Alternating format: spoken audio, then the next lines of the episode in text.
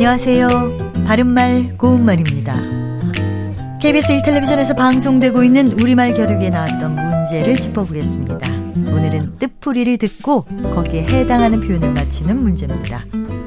고유어 명사고요.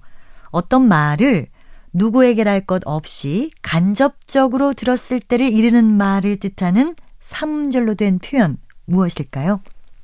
출연자의 답에는 바람결과 얼떨결이 있었는데요. 이 중에 정답은 바람결입니다.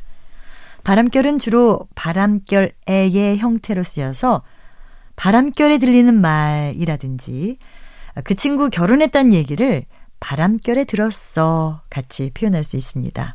그 외에도 일정한 방향으로 부는 바람의 움직임을 뜻하기도 해서 바람결에 머리카락이 날렸다 또는 모든 근심과 고통을 바람결에 날려보내자 이렇게 말할 수 있습니다.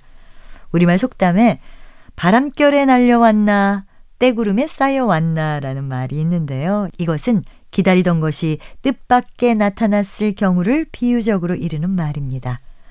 바람결에서 마지막에 있는 결은 일부 명사 뒤에 붙어서 지나가는 사이 또는 도중의 뜻을 더하는 전미사입니다. 그래서 구름결이라고 하면 구름같이 슬쩍 지나가는 결의를 뜻합니다.